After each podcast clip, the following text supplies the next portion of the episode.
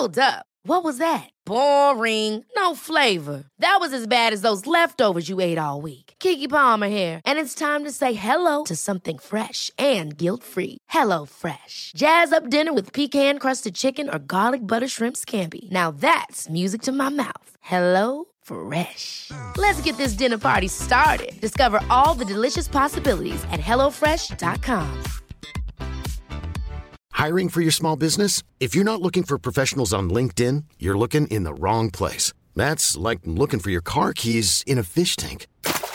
LinkedIn helps you hire professionals you can't find anywhere else, even those who aren't actively searching for a new job but might be open to the perfect role. In a given month, over 70% of LinkedIn users don't even visit other leading job sites. So start looking in the right place. With LinkedIn, you can hire professionals like a professional. Post your free job on linkedin.com slash achieve today. It's rare that a director will ever admit to their mistakes. After all, pride is a terrible sin, and when so many people have put so much work into making a movie, it's pretty difficult to admit that you got something wrong. But sometimes, though, that person in charge of the film will make a mistake, or indeed mistakes, that gnaw away at them until they just have to do something about it, whether it's immediately, decades later, or continuously meddling over the years, going above and beyond in the name of fixing their own work, and sometimes this has some seriously mixed results. So let's take a look at them as I'm Jules, this is WhatCulture.com, and these are seven directors who went to extraordinary lengths to fix past mistakes. Number 7. Spike Lee made She's Gotta Have It into a TV series to fix the rape scene. Released back in 1986, She's Gotta Have It announced Spike Lee as an important, authentic voice in US cinema. But while the movie's messaging and plot were largely strong, especially for the era, the writer director made what he considers the biggest mistake of his career with one particular scene. The movie sees protagonist Nola seeing three different men, and one of them, Jamie, ends up raping her, while also mocking her at the same time time. It is a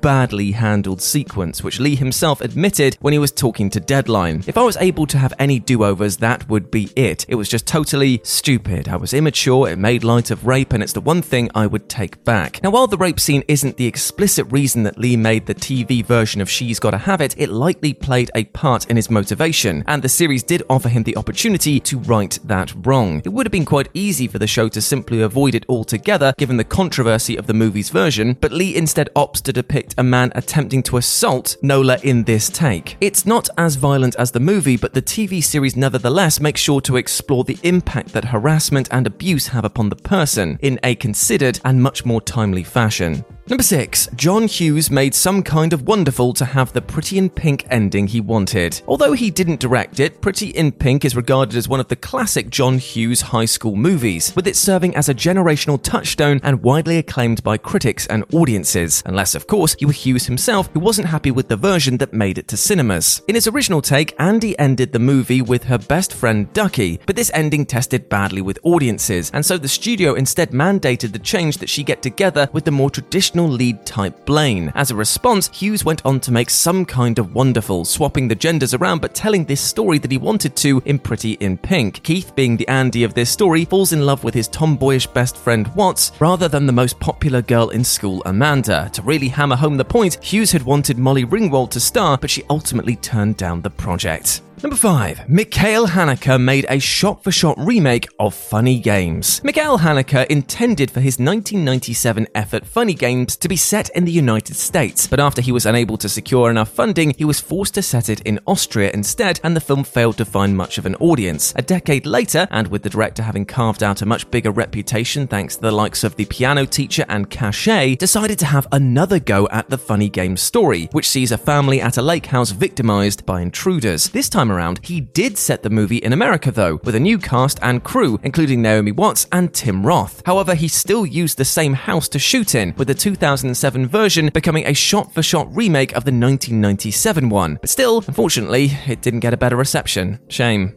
Number 4. Ridley Scott's final Blade Runner cut came 25 years later. Now, Blade Runner is nowadays regarded as a seminal sci fi movie, but it wasn't actually that well received upon release. The movie divided critics, underperformed at the box office, and the director wouldn't get to release a version that he was completely happy with until 25 years later. The original cut of the movie, known as the work print prototype version, had to undergo several studio mandated changes after a negative response, which led to the San Diego sneak preview and then the theatrical theatrical release, which included, amongst other things, an enforced happy ending. An international version with some differences was also released, and then a toned down broadcast version aired in 1986. A director's cut was released in 1992, which Scott approved of, but you know what? Didn't actually have a hand in making himself. Instead, he had to wait until 2007 after overcoming a number of legal and financial issues before he could release his version of the final cut, which was restored from the original negative and included the full breadth of Scott's vision. Number 3. Ridley Scott also killed off Shaw and made Covenant much more alieny.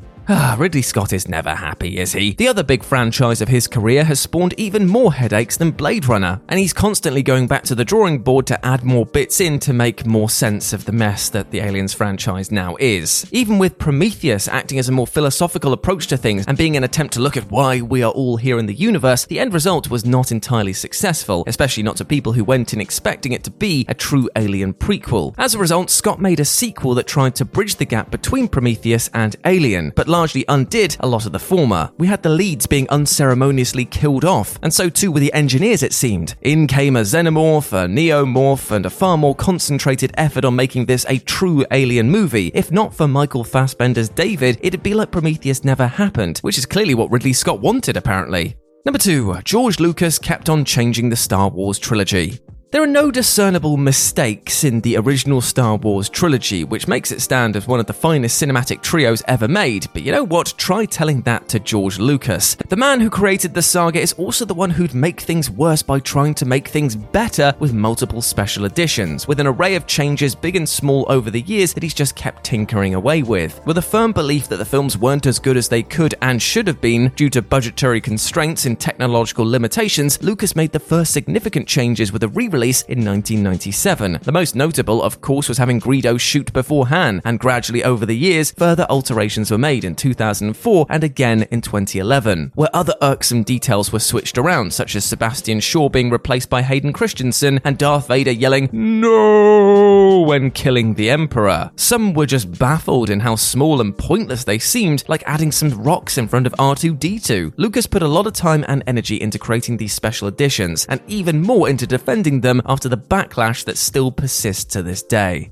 And number one, Bryan Singer rewrote X Men continuity after The Last Stand. After one solid movie and then a really excellent one, the first X Men trilogy went out with a bit of a whimper thanks to The Last Stand, which was helmed by Brett Ratner after Bryan Singer left the franchise to direct Superman Returns. After some mistakes all round, then, Singer returned to the franchise in 2014 for Days of Future Past, after Matthew Vaughn, who himself was set to direct The Last Stand, had brought in a new cast with First Class. Singer used the time travel aspects of the story not only to blend the original and new cast together, but also to completely changed the timeline of the movies, meaning that the events of The Last Stand didn't actually happen in the current continuity, even at the expense of his own original movies as well. Singer even joked about this a couple of years ago, telling Fandango, I might not have killed all those characters. But that's what's so fun about Days of Future Past. We had a joke on set Hey Bryan, you're not only directing Days of Future Past, you're actually living it. I was going back and making changes in history. With X Men The Last Stand, I don't fault anyone, including myself. It was just that circumstance didn't allow for it to happen.